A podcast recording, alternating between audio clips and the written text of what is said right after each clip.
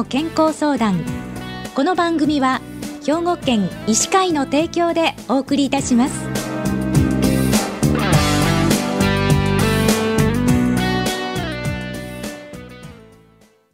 みんなの健康相談ご案内の広市加子です。今週は兵庫県医師会の異性研究委員会委員でいらっしゃいます多田英二先生にお話をお伺いします。多田先生おはようございます。おはようございます。今日よろしくお願いいたします。こちらこそよろしくお願いいたします。えー、多田先生には今日は医療のお話ということで安全保障の視点から見た新興感染症パンデミックというテーマでお話をお伺いするんですけれどもこの安全保障っていう言葉と医療や感染症との間にこうあまり関係がないような印象があるんですけれどもどういったことなんでしょう？実は大いに関係がございます、はい、安全保障とは国家国民の安全を脅威から守ること。脅威とは他国からの軍事的脅威だけでなく自然災害や伝染病を含むとあります。新興感染症のパンデミック対応は国民の生命財産を守る重要な安全保障の分野となります、うん、あの新型コロナ感染症のために、まあ、ここまで社会的経済的な影響が出るとは想像できませんでした。そこが重要なポイントです、はい、安全保障の専門家としてクリントン政権時に米国国防次官補であったジョセフ・ナイ氏が安全保障とは酸素のようなものである。失ってみて初めてその意味がわかる。という有名な言葉を残しています。安全保障については常に歴史から学び未来を創造し平時から準備しておかなければ間に合いません失ってみてから分かるのでは遅いわけです。安全保障といいますと集団的安全保障とか核兵器による抑止力についての議論が中心であったように思うんですけれども。近年はサイバー空間や宇宙空間での戦争が現実的なものになっています。超限戦という言葉がありますが国民一人一人が危機を理解して安全保障の視点で対抗策を考える必要があると思いますじゃあまあ今回の新型コロナ感染症について武漢で最初に起こったことを振り返ってみたいと思います、えー、まず2019年12月8日に武漢で原因不明の肺炎患者が発生して12月30日に武漢最大の医療機関である武漢市中心委員の医師、えー、グループチャットで SARS 疑いの7名の患者情報を共有したところ、えー、1月2日に医師の責任者である、えー、救急科の主任医師が中国共産党に呼び出されて検責処分となりました、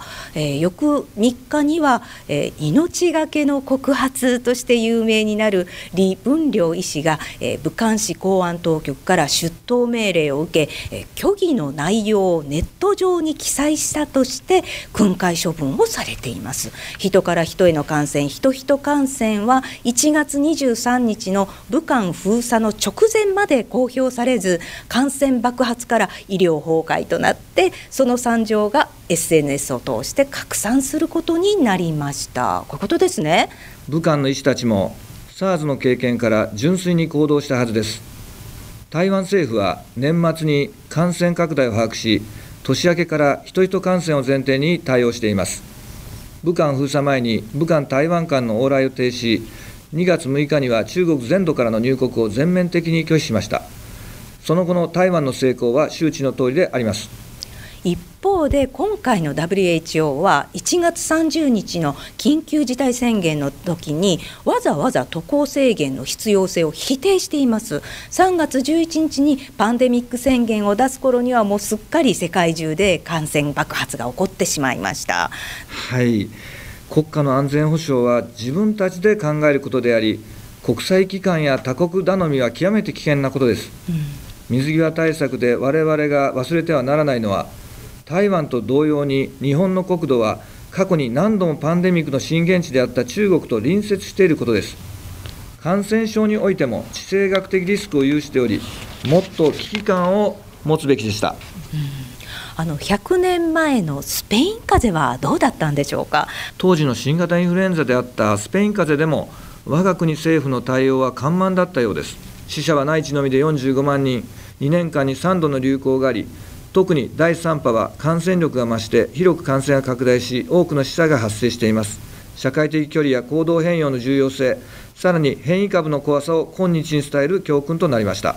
今回の COVID-19 新型コロナ感染症パンデミックによるさまざまな領域への影響はいかがでしょうか？単なる風邪としては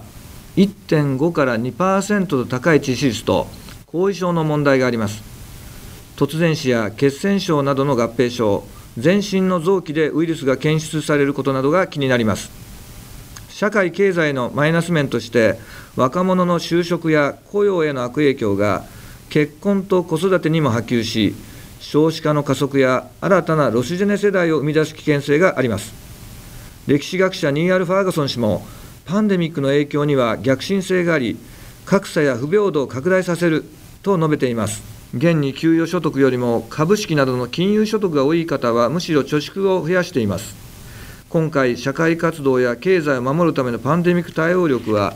医療提供体制の総量次第であったことが判明しましたが、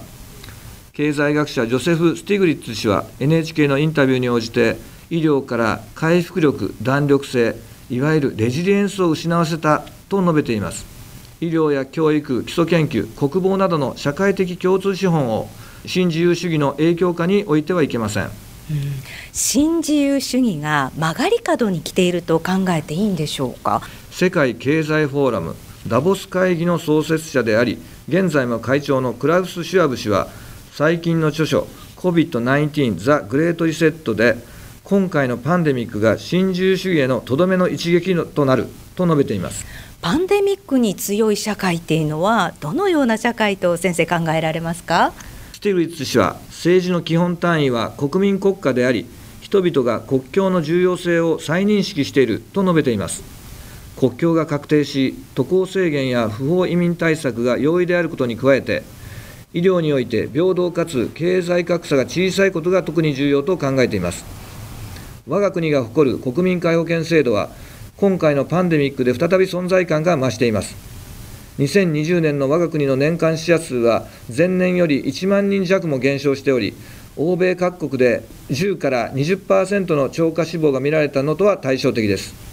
いわゆる超過死亡っていうのはなかったそうですね。ワクチンの接種以外に他に今後どのようなことが必要なんでしょうか？重症感染症に特化した ICU の増床や日本中の港を移動できる病院船の建造、公立公的病院の拡充を特に提案したいです。安全保障に関わる物資の国内生産回帰や国内ヘルスケア産業の保護と人材育成も今後の課題です。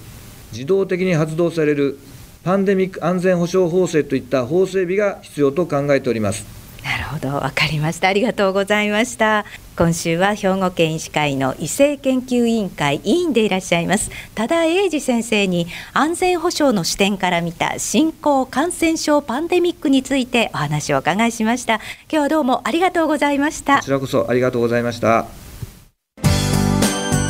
みんなの健康相談